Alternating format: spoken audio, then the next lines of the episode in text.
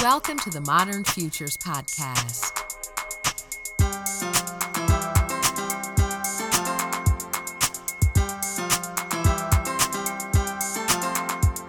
Humanity is evolving at a pace never seen before. Join futurist Nikolas Badminton as he discusses how new ideas and developments impact us today, how they will make tomorrow more productive, and how they can make life a little more challenging.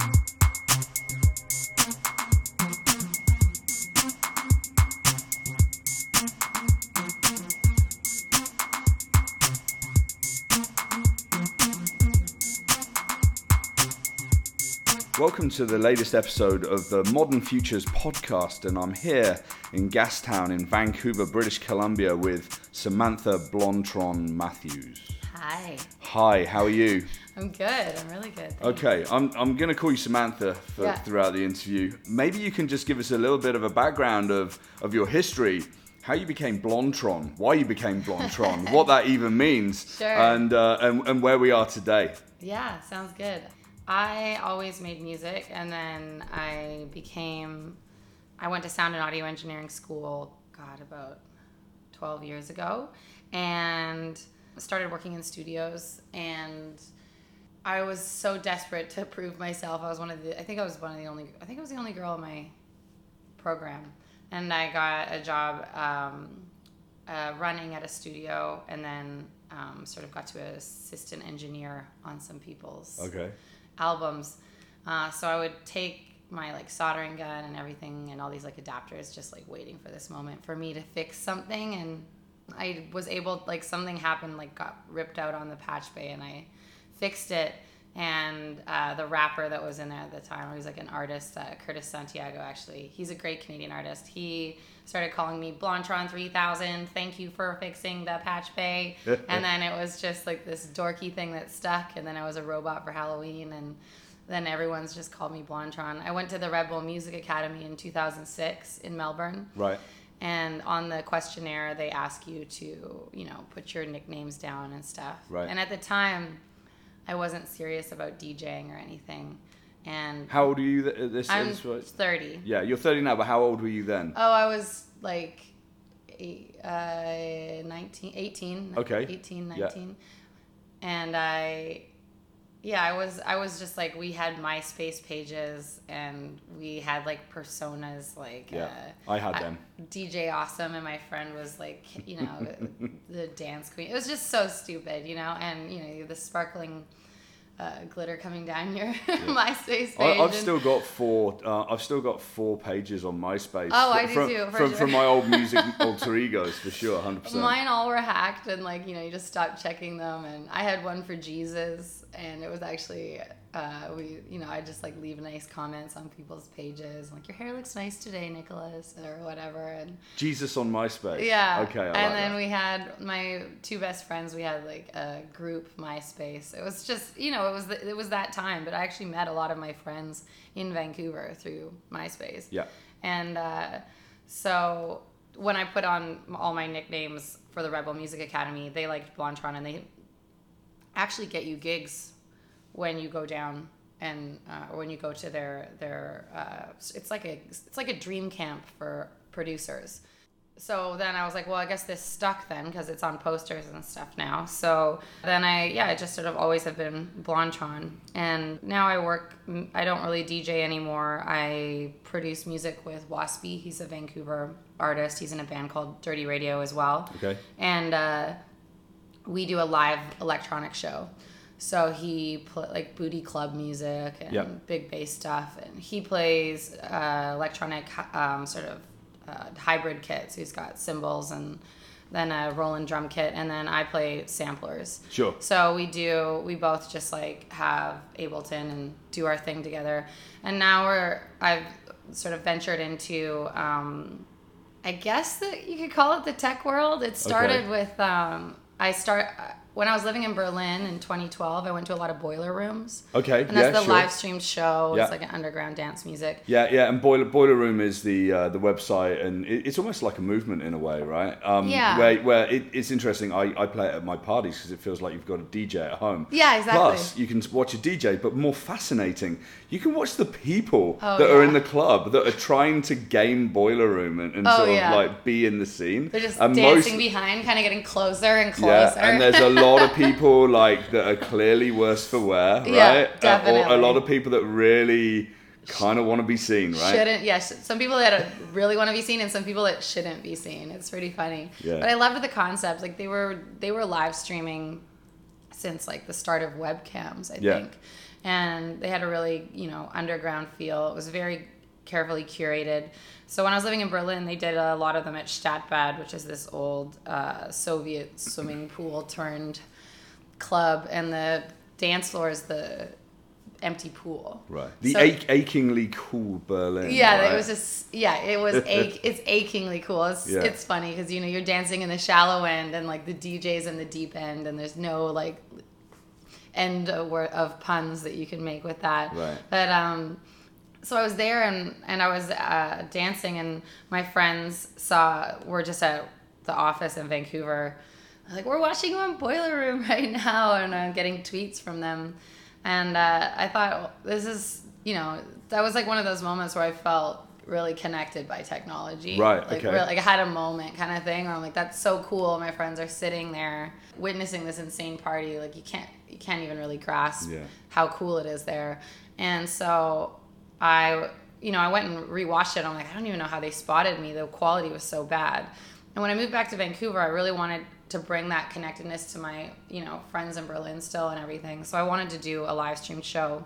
Boiler Room is, uh, you know, they're a little highbrow. They didn't want to come to Vancouver, and I wanted to live stream a show. And so I thought I'd just go to Future Shop or Best Buy, whatever it is now, and I thought in the way that there's audio interfaces, there'd be, you know, video interfaces. And then I learned very quickly that the broadcast industry is just, can I swear? Yeah. Fucked everyone like Yeah, so okay. deeply because they have prote- it's such they're, they they come from a place of fear of like that they can be the only ones to broadcast and those Yeah. that kind of idea and they I, they were still so terrified by the internet that you know broadcast technology was you know the truck and the guy and he's got his coffee and you know and and so there wasn't a lot of video switchers Yeah. out at that point there was a few and they were more for vj Yeah.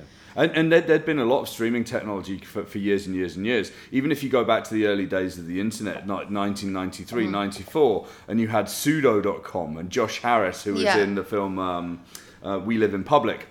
And, Yeah. and he, he was basically doing streamed video television and wanted to put like NBC out of business. He very famously said that as Yeah. well, right? So the technology's always been there. Yeah. But, but these old people yeah grey haired guys, let's Yeah. call them that, are just holding we're holding on to the, had to the industry Yeah. and, and, and hoping that, that it would love them and continue to love them and, Yeah. until everyone was like, you know what, we're done.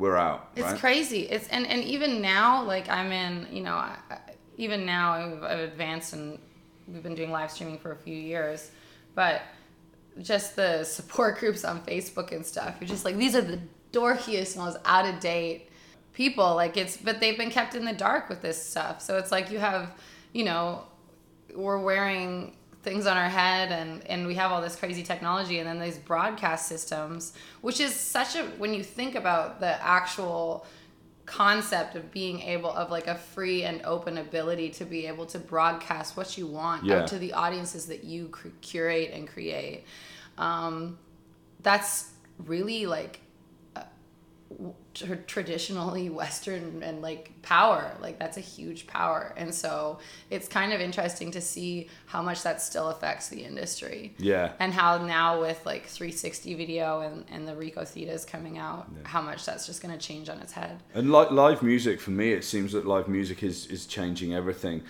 I, I remember, I think it was either Beck, I think it was Beck that Yeah. did this full immersive experience with, you know, all of these cameras around the stage, and you could go to his online experience as the concert was happening, and you could drop into that. People like Amon Tobin were using multi-channel audio so if you stood in different parts of the room you had different experiences Yeah. and i actually think that the live experience has been shaking up the industry to, to say look you need to stop this Yeah. right you're the people that are really really making it hard and even record labels like warp uh, are, are, trying to push boundaries and, Yeah. and think differently because the big record labels are dying Oh yeah, I mean, even even our- the big production companies though, like you see that the I, I think the EDM bubble, the rave bubbles finally burst, and you see some of these companies, kind of big big companies that thought they were too big to fail, going down miserably, um, and yeah, it, it's it's it's so funny. Like nobody can see it when it's until it's too late. like beyonce can drop an album like Yeah. like surprisingly like bang here's the new beyonce album or kanye or anyone and even like tidal and services like that Yeah. Which I, I kind of find it strange tidal sort of still ring fencing certain artists to bring subscription in right but you know a lot of these people it's instant just like this podcast Yeah. is instant as Yeah, well this is going to be up on the internet Yeah. you know, you know within days of us having this conversation and it's only that slow because i'll have to go through and do bits and pieces Yeah. with it and then and then schedule it up and announce it but we're on that like always on we can we can write a track we can drop a track within Yeah. within hours right and i think that people want that They do, yeah. I think it's it's interesting, as I think people want it, but I think at the same time too, it's it's I I- I'm finding it hard harder and harder to filter through that content.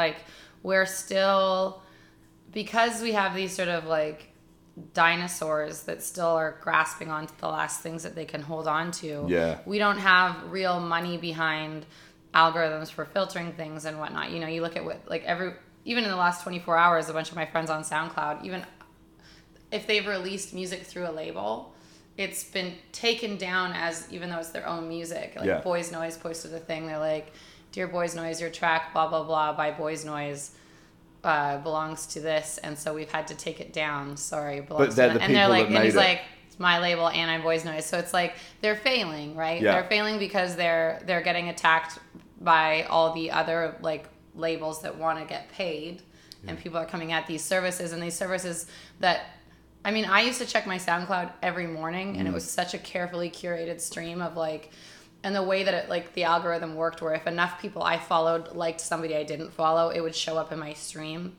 and I would discover and find I would probably download a few songs a day. yeah I don't even check it anymore. Right. And it sucks because now it's like I get promos, but I can't even sometimes tell what I like because I'm just I've lost that that trail that that stream that I Yeah. like carved out for how I looked for things. I used to have blogs I looked at and and you know obviously the only thing constant is change, but right now it's a bit of an oversaturated mess because everybody can create and then and then because you have all these people trying to hold on to what they have it's just a lot of noise Yeah. it's Well- hard, hard to find Where, whereas as it was before, I, think it was around about 1997, 98, I actually created a GeoCities account. Realized, worked out the cost of releasing. I, I've written electronic music for for quite some time now. I worked out the cost of um, actually releasing it, print, pressing it, doing marketing and everything, and realized that the return on it wouldn't actually be that great. I didn't really want to be a professional DJ. Yeah. You know, so I wasn't going to be that spoke to my, you know, to the wheel that I was trying to create, right? Yeah. So I ended up creating an earlier version of Creative Commons music sharing record label called Bulging Cube on on on GeoCities, but that was That's it. awesome. But back in the day, but like no one found you because like Yeah. search engines were terrible and whatever. And with SoundCloud, I, I totally hear you. It's like this is fantastic, this is fantastic, and suddenly over time you, you're not finding every, anything. There's a lot of people speculating that services like SoundCloud uh, are being squeezed and squeezed They and are, squeezed. yeah. I do think that a very very large social network will buy uh, will buy SoundCloud within nine months. yeah That's do you think spotify or do you think like I, I think I think Mark Zuckerberg's looking at it. That's quite telling. And then Yeah. you've got Mixcloud, which has nothing to do with SoundCloud, and No. that's fantastic now. Yeah. And and that's that's what I listen a lot to. I need But- to get into that. For me, though, as a DJ, I've always wanted to be able to find the tracks themselves, and that's like Yeah. you know by listening on SoundCloud, you kind of could do that. But Yeah.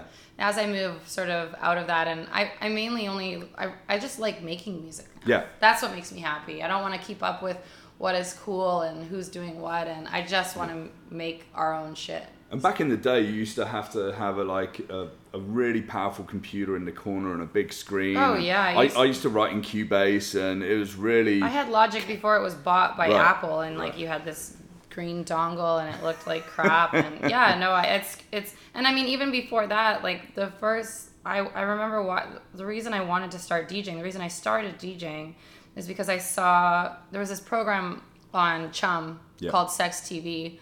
Explored all sorts of different sexual tropes and ideas and themes. It was really ahead of its time and interesting.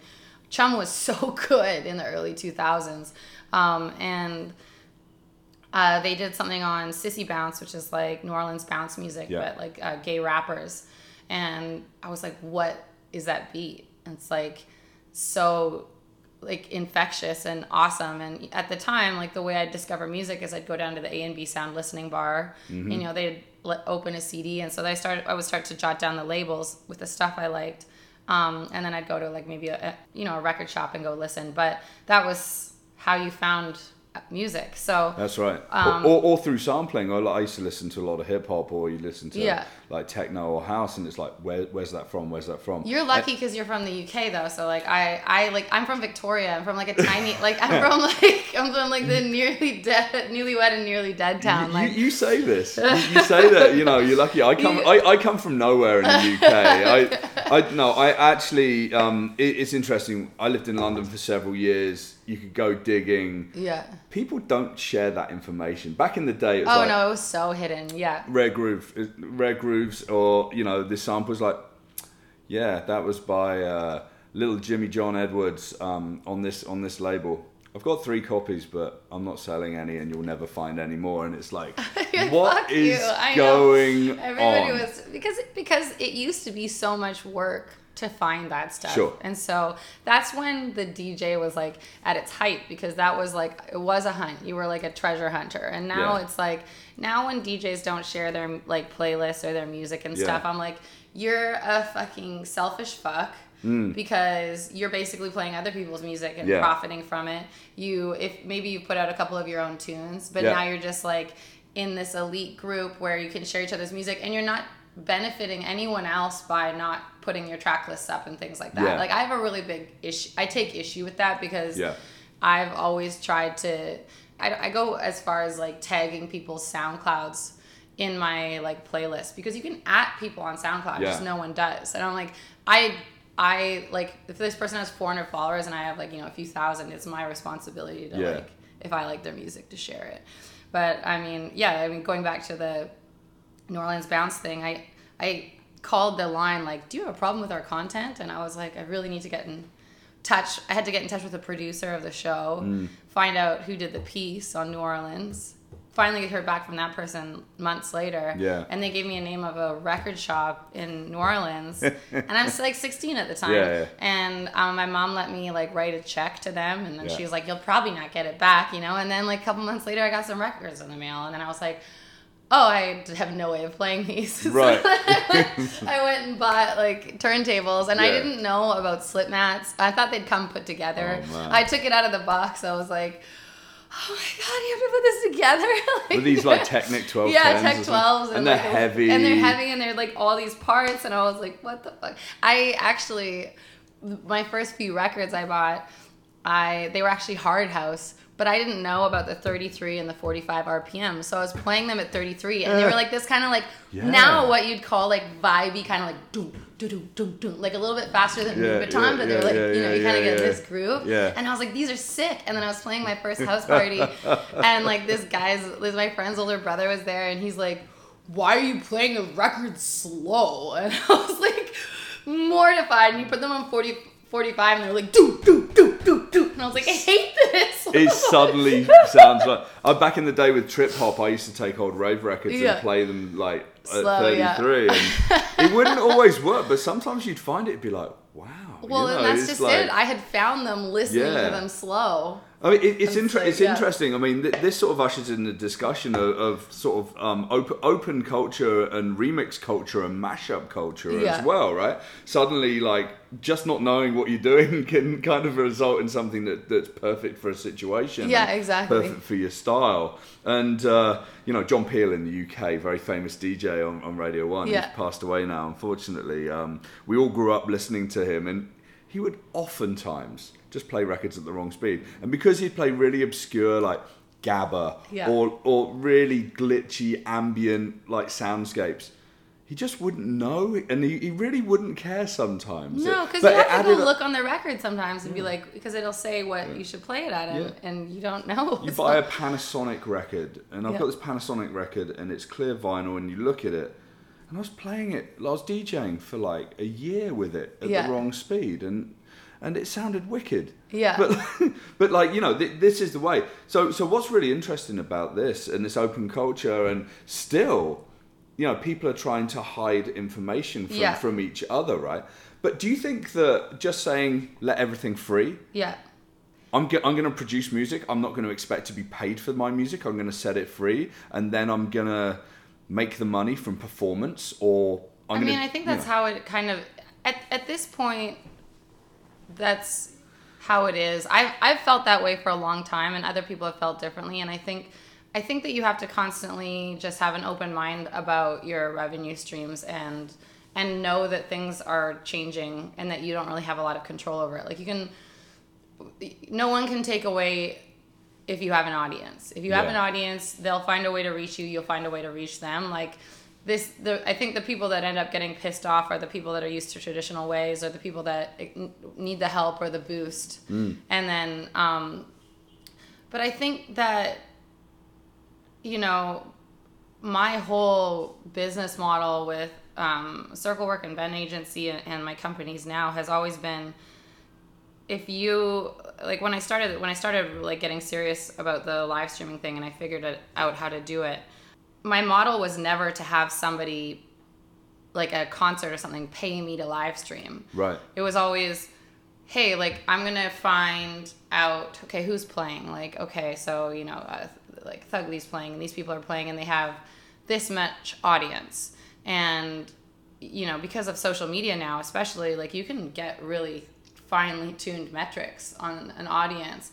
And then taking that partnering with the event or partnering with the artist and Yeah. then going to a media agency and being like who do you have that wants 18 to 35 year old males? Oh fucking everyone. Like Yeah. great. So then like instead of you heineken sending a bunch of girls in halter tops to hand out beers you have them hosting you know seasons festival live Yeah. stream so then you're giving something to people that they care about you're you're cre- like you're helping create some cool content and Yeah. bringing it to people that might not be able to see it and the audience is getting augmented by the festival and the artists and everybody wins like everybody gets Yeah. paid And and you know this is this is about knowing.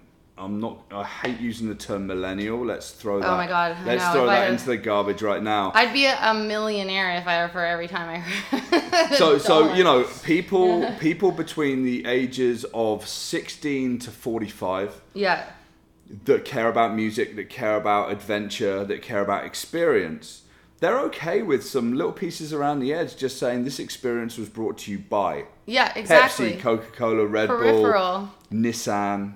Yeah You know, it- it- and but they also know that the, these kids aren't necessarily, or adults aren't necessarily going to walk out and say, "Oh, I think I'm going to go and buy a Nissan Leaf." Or No, I'm going to buy this, I'm going to buy that, but but th- that's that's how it has to be because n- no no one pays attention anymore. But making money that means you as an artist yeah or your companies, you've got a revenue stream and you still serve them, um, and the people have the best time that they can at a minimal cost, which I think is incredibly important. exactly and i think that there there's that once people know that they're uh, like as an audience that they're worth something to someone i don't know my i I- to give a stupid example, but how everyone's been freaking about out about Instagram changing their algorithm. Yeah. And I'm like, well, here's the thing: you all start you, you started using this service that was free. It got bought. It's never once like turned a dime, Right. right? Other than maybe like when they just started putting ads in, but like not not everything is like based off of like the estimated value of Yeah. their audience.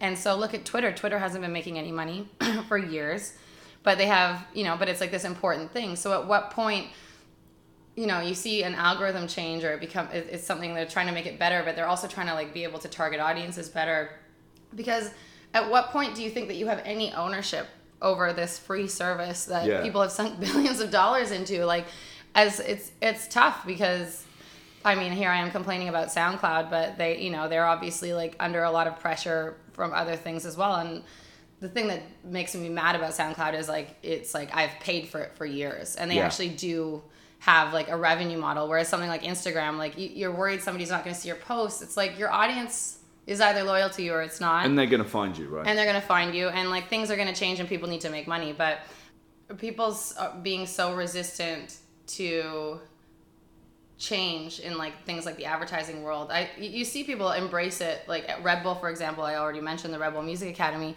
They've built so much culture around their brand that people don't even think of another energy drink really. Like Yeah. people make monster energy drink jokes but like people don't think of another energy drink. And i mean is that because it tastes good? It, but like they have invested in so many people's lives and cool experiences. And it's like that's what i'm trying to like with with my company now. I'm trying to help brands understand that building culture around themselves is the most powerful tool for longevity and like true audience. Because as we see with algorithms and how things change your like perceived audience can be a lie. Yeah. it can change but true audience is when you when you do something that matters around your brand So true audience, that's a, that's an interesting co- um, concept as well. And your agency, this is Ven Agency. Yeah. right? Do you, do you just tell me a little bit about Ven Agency and, and you know what you stand for as an agency? You know, we're talking about true audience and creating that reach.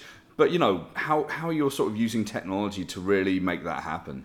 Um, well, I, I kept meeting really talented. I, I started moving into the VR space and, and making a video there. And some just started with a 360 video, and then it became this scant like C, part CG, part real, totally crazy experimental project with a bunch of really sort of next level hackers and creators, and was sort of thrust into this bleeding edge technology that I, I you know, I, it went from me like learning about Google Cardboard and an Uber pool to like Yeah. Working with people that are coding the metaverse Right. within a few months. And so, you know, it's been a really steep learning curve and my brain hurts like every day because Right. I've just been learning so much. But what I realized is that I understand the concepts and where things are going, and I see the bigger picture. And there's a lot of people that are really underrepresented in this area.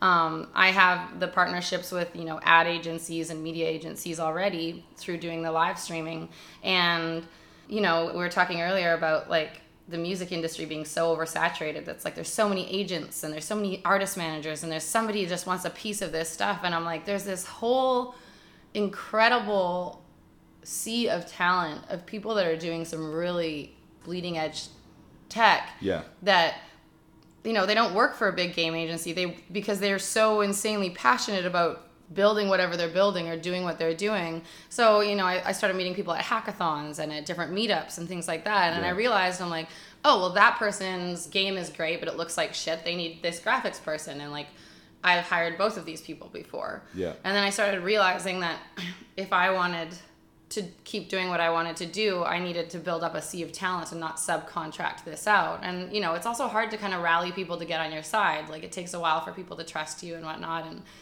I had a core group of about four people that had been getting steady contracts for me from the last, you know, few months and, or just steady ideas. And it kind of came to a point where I'm like, you know, I like doing the pitching you like doing the creating, you like doing, you know, the tech stuff. Why don't we all sort of co-found together so we're all equally invested? And then we can start bringing in other smaller people that we find and pitch the bigger ideas to the agency but have this team of people represented. And so now it's it's gotten to a point where I, we've got about 5 people and we're bringing in a couple more but they're they're independent they're working on their own projects but we're working on you know a bunch of projects together and it's the idea is that just as much as we're pitching to you know taco bells and those kind of things we're looking for those underrepresented people Yeah. So now what I'm looking for is like I've been talking to some of my friends who are wanting, you know, have worked in the music industry and are a little disillusioned with it. And I'm like, you can apply all of this same event management, everything like that, but like come to hackathons with me. Like these people are are rock stars. Like they're fucking brilliant Yeah. and it's it's so exciting once you start to understand what they're doing and what because they just like live to create like yeah they're not wearing you know like a Stussy shirt and whatever and like might smell a little bit like pizza but like you know they're they're fucking rock stars. And so they need people that are willing to like not be scared of tech or be like oh the robot overlords are coming and be Yeah. like hey cool like where's my voice in this? Like people like me who are sort of extroverted and, and whatnot i want to go and like get people excited about tech. I want to take a wearable and bring them to you know some fashion labels i know and be like how about you stop trying to make your shit look cool because you're all wearing new balance and jeans and i'll take you to somebody who's like an amazing designer and like you can leave that up to somebody else because if everybody keeps trying to do everything themselves in this sort of like wearable tech vr everything everybody's starting to just like have their own little production houses and their own little things but the, i don't know anybody who's a like produces like vr content that likes going and pitching to clients Yeah.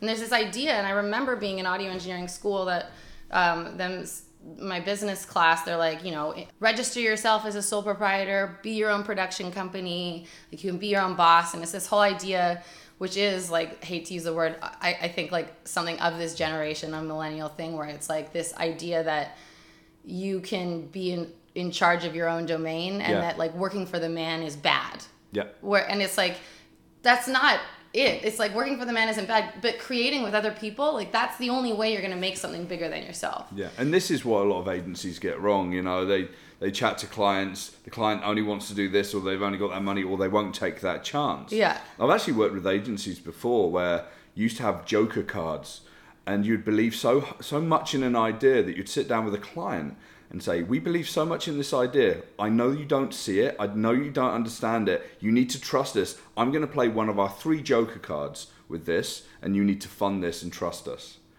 and th- and that relationship was interesting because you suddenly pushed a client to go Yeah. out get out of their boundaries of- of comfort and we delivered some amazing amazing experiences i mean Yeah. in, in that case it was it was putting 3d printers into a retail store That's awesome. that, that suddenly changed the way that people looked at you know the whole accessory line Yeah.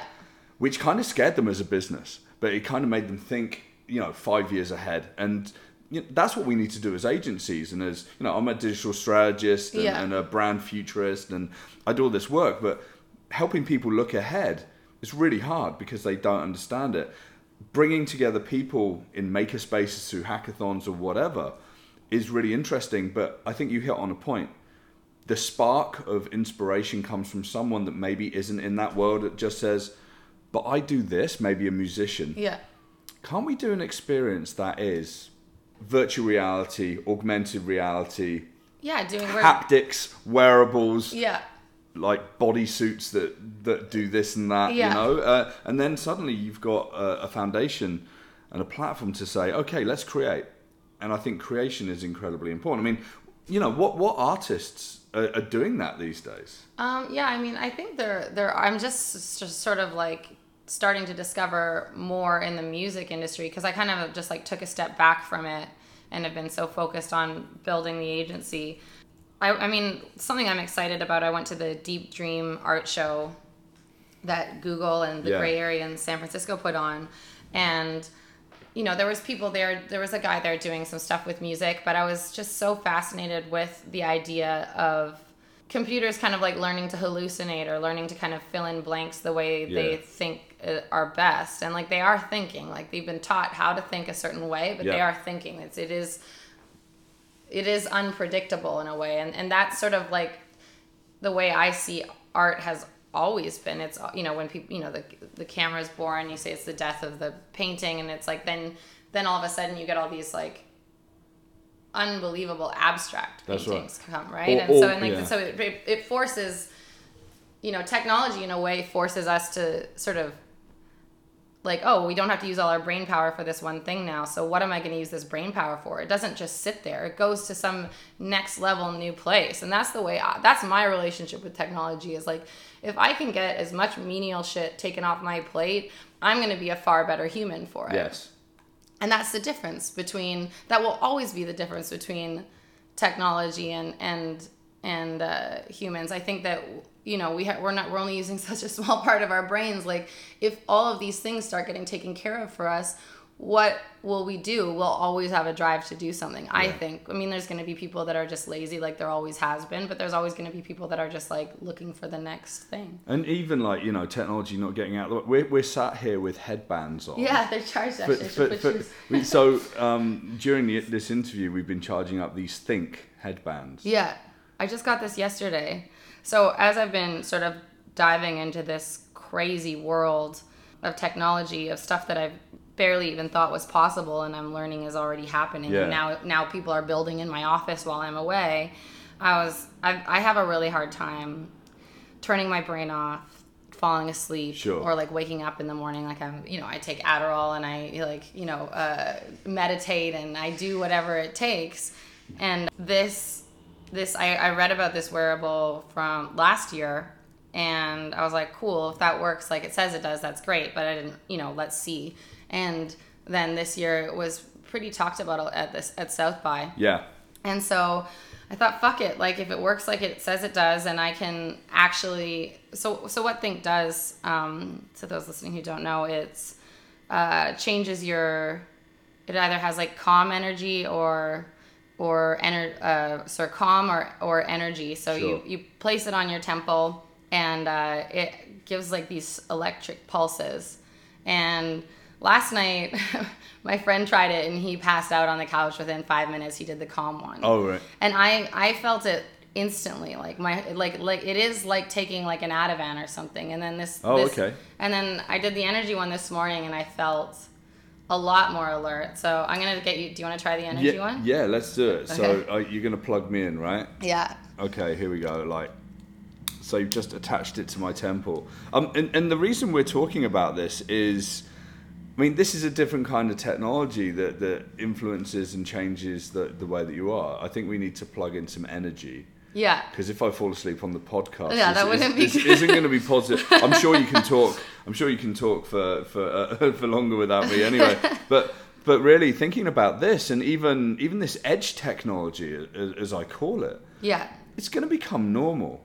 And you know what? Like maybe companies, you know, big pharmaceutical companies are going to look at companies like this and realize that you can actually go beyond just researching and synthesizing and creating lines of, of drugs Oh, for yeah. prescription to building subscription based services, headsets, things that you wear. yeah yeah like we we we talk a lot about virtual drugs at the office and just like what what those look like and what that means. I mean, I think a lot of the deep dream AI stuff, they're finding a lot of parallels Yeah.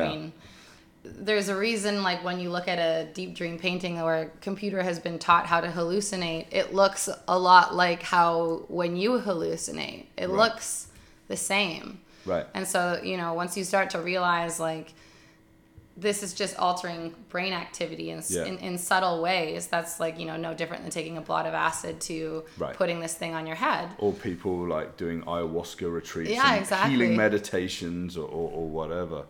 Okay, are we gonna? Yeah, we're doing it now. we're doing so, it now. So this is just So like you'll feel like I'm I'm not doing we can do the welcome one if you want, but uh just, just just hit me straight in. Oh, okay, there you go. yeah. Well, I'm going to go I'll hit. I'm going to hit you straight in. I'll just take you cuz it doesn't it doesn't talk in this one, but we'll do our most intense vibe, a rush of energy and motivation. Are you down? I'm I'm You're, yes. you're- okay, so you want it to feel like you don't want it to feel like a stinging. You want it to like you counterintuitive, but you want it to go up till it feels almost like a pinching, like an intense massage. yeah, So I'm gonna start. It'll say ramping up, yeah.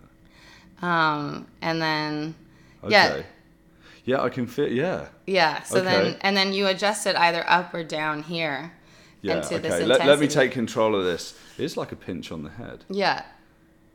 So it's like the the thing with the the energy one is you want to try and get it as as like to a point where it feels uh quite intense because if you keep like it it's gets- supposed to be feeling intense. Yeah It? it's supposed to be feeling quite intense and it'll actually like start to um, the higher you go it starts to sort of become the normal like with the energy one you want it to feel like a lot of like a strong pulsing sensation.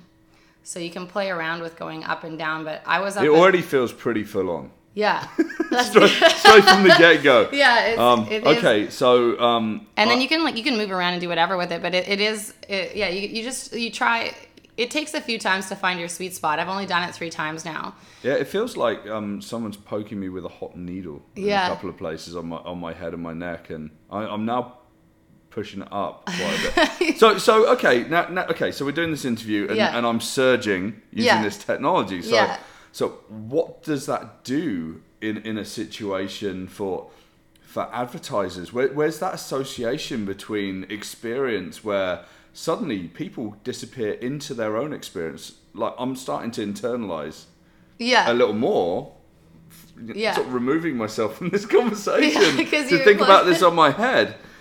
You know, where does that leave us? Does that leave us in a situation where all of these experiences and brands and whatever are always secondary to a personal experience? yeah And if it's secondary to a personal experience, where's the value in that for people? Like, i.e., the big companies. i think that i mean with this the, the, the whole idea behind this is that it's meant to replace pills and and you know help people with anxiety and things like that and i think that probably you know would scare scare a lot of big companies. Yeah. But it, I, it what's interesting is like for me, I don't know so much about where like the advertising line can be drawn, but the for me it's a percep perception thing, and I think that that's where people that are in the wearables world and in the technology world have really failed people right. um, it's become this like Wizard of Oz behind closed doors. You have to be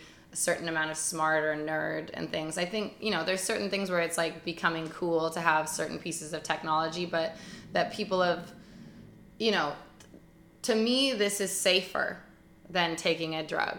Like It feels weird. it feels weird but when you think about like what's actually happening and the amount of testing and everything that goes into it the fact that i'm not needing like this is just directly affecting the places in my brain that drugs that i'd have to ingest Yeah. that are put in certain like uh, stabilizers that you know whatever else goes into my body and has to travel through my bloodstream to just Yeah. go change these sort of neurons in my brain the fact that i can just put something on top of my skin Yeah. and it can send some electric pulses and change that to me seems safer but that's not how everyone will necessarily feel and i think that's because uh, people drug advertisers have done such a good job like all the drug companies and things like that of like this is a lady laughing at her salad Yeah. and she takes she takes Centralax or whatever and Yeah. you know it's like because so much marketing and brand dollars goes behind it But the difficulty with this, like, I'm, and I'm not sure if Thync is FDA approved.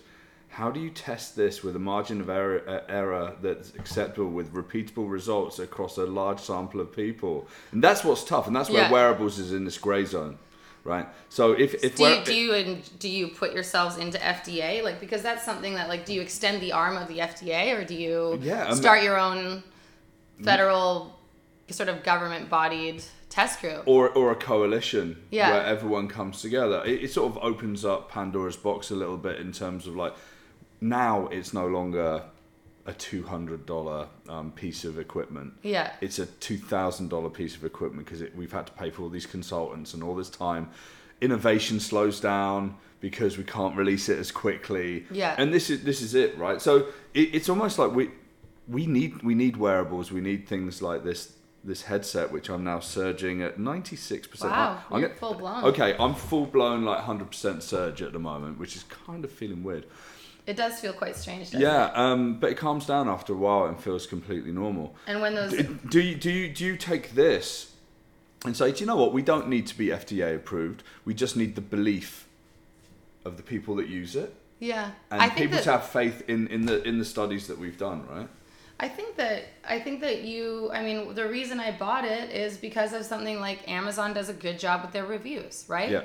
So, you know, here's something where it's like Thync can have their own website and say all that they want and I can read about it through Gizmag and whatever else. But the fact of the matter is the reason that I bought it is because I went and I looked on um you know Amazon and it had hundreds of reviews and they were all high. Yeah. They were the average was high. Yeah. And that's like if you can I think something as simple as as reviews, customer reviews and averages is like a, almost like your own way of product testing in a way. Go down. I'm gonna go down. I'm at 100, percent and this is not. This is Too intense. super intense. As- okay, it's just like okay. I went right up for a little while, and it was just like, how am I gonna do? Because the, the there's things that like this thing it'll it'll take the effects down or switch the Yeah. the mode and then it'll bring it back because that's when you start to feel really strong Yeah. effects of it. Okay, so so I mean, back to that conversation, right? Yeah.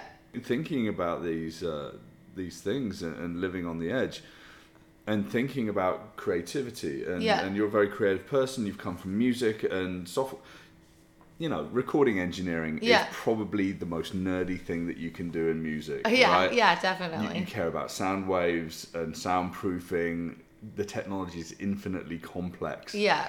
um, all the way through to creation, which seems very human, Mm-hmm. right? And it's like wake up, write a beat, write some lyrics, sing something into a microphone, produce it, publish it, put it out there.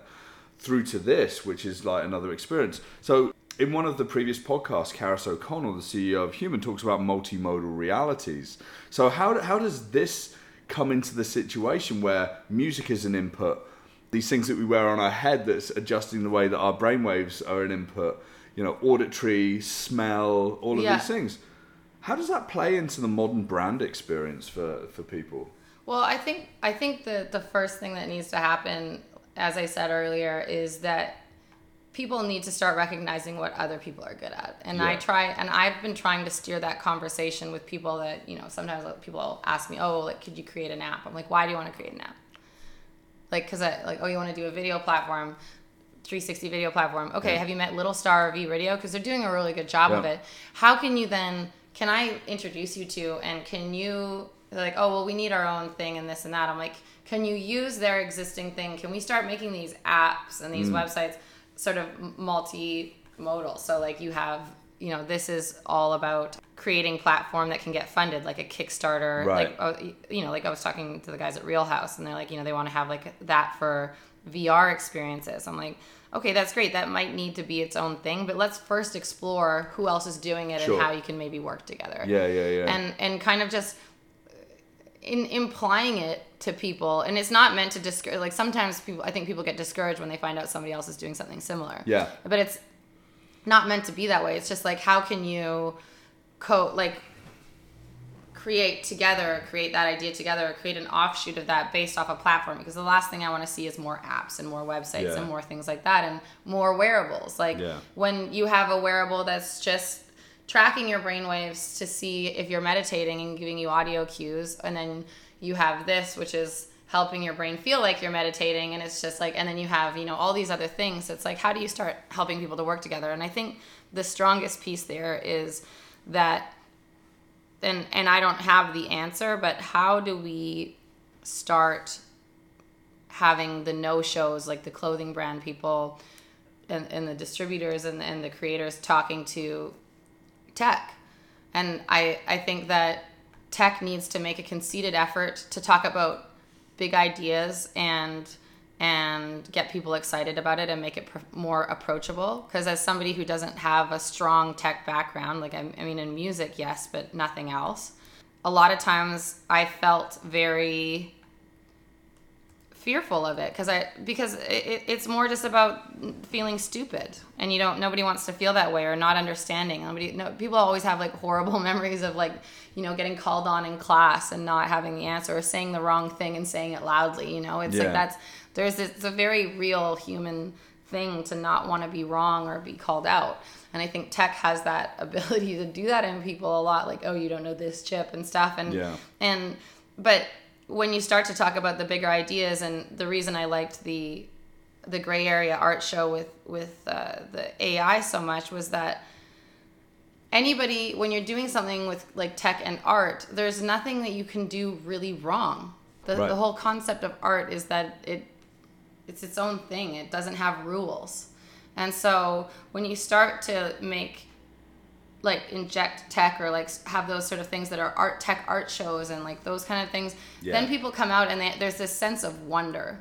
And that's what needs to come back is this sense of wonder. So you need to change the way that like all of the effort that goes into making music festivals cool and whatnot there's a lot of tech behind it but open up the curtains a bit and show people start showing people the process of it. If you have a really cool installation it's as simple as having like a little plaque with how you did it you know so maybe somebody's like cool how the fuck does it know that i'm here and it hears my voice? And it's like oh whatever. And then you just have something beside it that explains to people what you did and how you did it. And you don't even have to tell people all your secrets but start drawing the curtain back from behind tech and and letting people be in awe.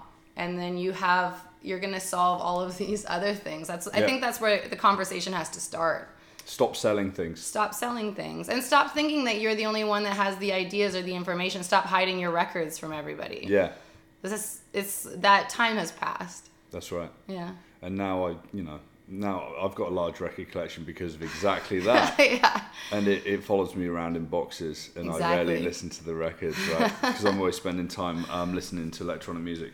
Okay, Samantha Blondtron Matthews, thank you very much for spending time talking to me today. thank you for Um, letting me electromagnetically alter your brainwaves Yeah, th- so so this I, I finished this little therapy session. I feel energized. It was a very strange experience.